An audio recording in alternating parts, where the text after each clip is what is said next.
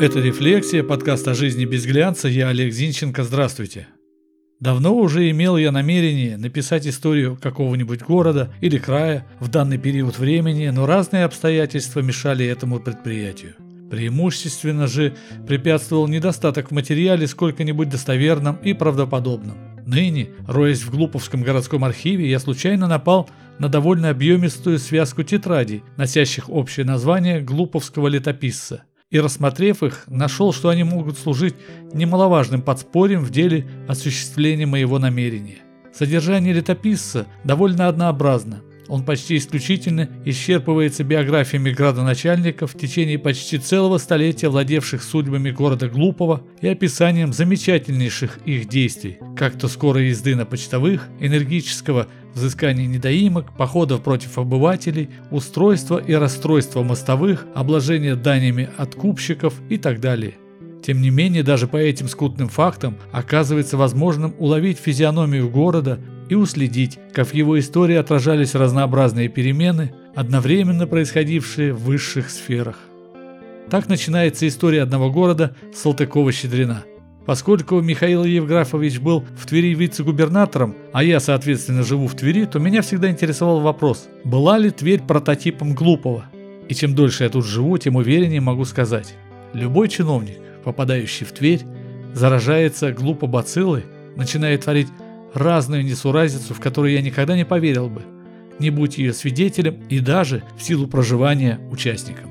В 1999 году, например, у нас в Твери дважды открывали мост через реку. Дважды, один и тот же мост.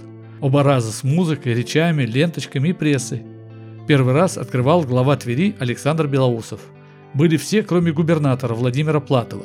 Владимир Игнатьевич мужик был неплохой, но любил иногда поддать. Возможно, по этой причине его и не было на первом открытии моста, но через пару недель уже Владимир Платов открывал мост. Правда, без главы Александра Белоусова. То ли его не позвали, у них с губернатором натянутые отношения были, то ли в этой комедии он участвовать не согласился.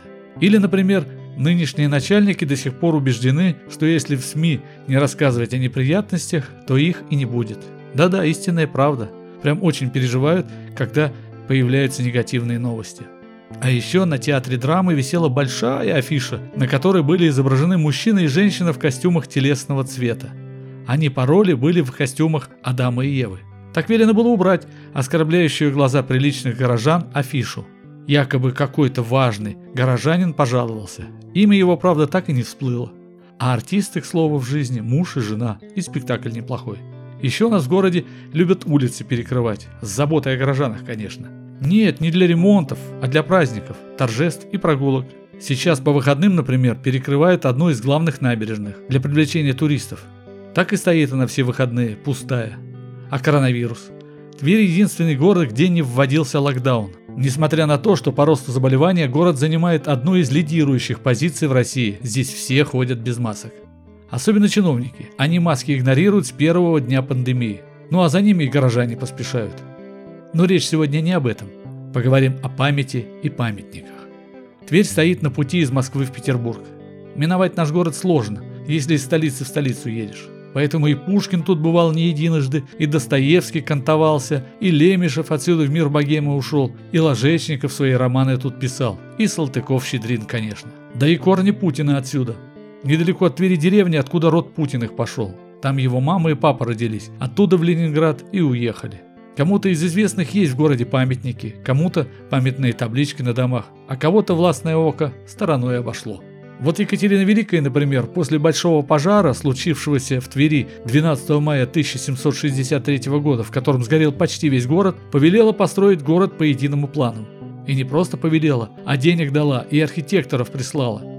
И выросла из пепла каменная Тверь, и сложился из улиц Версальский трезубец. И радует людей город с лучевой архитектурой улиц, такой как в Риме, Версале и Петербурге. Екатерина, посетив после восстановления Тверь, назвала город вторым по красоте после Петербурга. Но памятника ей нет, и памятной таблички нет, и улицы, названные ее именем, нет, и сквера, ну вы поняли. В общем, ближе к делу. В Твери родился, творил и был убит Михаил Круг. Хотим мы того или нет, любим мы блатные песни или нет, но именно Круг оказался голосом той эпохи. Лихих 90-х с рэкетом, заказными убийствами, шумными разборками и наглыми расстрелами возле ресторанов. Хотя сам Круг не сидел, но пел про то время и тюремную романтику. А еще он обладал потрясающей природной музыкальностью, артистичностью и чувством слова. Я, например, большинство его песен не люблю, но восторгаюсь музыкальной гармонией и певучестью слов во всех его произведениях. Круг был высочайший талант и певец смутной эпохи. В общем, какая эпоха, такие песни. А на 34 года раньше в Твери родился Андрей Дементьев. Поэт и журналист, он тоже был мастер слова. Помимо чисто стихов, он писал слова для многих ставших популярными песен. Взять хотя бы «Яблоки на снегу». Помните? «Яблоки на снегу». «Лебединая верность», «Отчий дом», «Каскадеры», «Каскадеры, каскадеры». Много песен. Вспомнили? Он был поэт своей эпохи. Оттого и был лауреатом Госпремии СССР и премии Ленинского комсомола. Ну и много еще каких наград имел. У Круга официальных наград не было. Но его очень хорошо знали в России, а вместе с ним росла узнаваемость Твери. Ранним утром 1 июля 2002 года Круг умер на операционном столе. Накануне ночи он был смертельно ранен в своем доме. После смерти возникла идея увековечить имя земляка, но власти боялись, что имя Круга свяжут с ними и ничего не предпринимали. Они же были чисты перед народом. Правда, их позже начали сажать поголовно за взятки, но, видать, это для них было лучше, чем связаться с именем Круга. А 24 июня 2007 года в Твери все-таки открыли памятник Михаилу Кругу. Правда, официально это не памятник, а парковая скульптура. Это чтобы убрать можно было быстро. Несколько раз пытались это сделать, но народ начинал возмущаться, и скульптура пока на месте. Михаил Круг сидит на лавочке, и каждый может сесть рядом. Но ни улицы, ни переулочка его именем не названо. Памятных табличек тоже нет. А тем временем в Твери в 2013 году открыли дом поэзии Андрея Дементьева. Конечно, власть помогла и имуществом, и деньгами. Зураб Церетели перед домом поэзии воздвиг памятник поэтам-шестидесятникам. Монумент интересный. На книжной полке стоят книги, а на корешках фамилии поэтов. Ахмадулина, Вознесенский, Рождественский, Евтушенко, Акуджава. Правда, Церетели добавил к ним Владимира Высоцкого. Справедливо, хоть он и не значился в списках шестидесятников. Но шестидесятые без Высоцкого немыслимы. А замыкает книжную полку Дементьев. Конечно, список шестидесятников может быть длиннее, может быть и короче, могут там быть и прозаики, Аксенов, Бондарев, например. Но Дементьева, при всем уважении, там не было.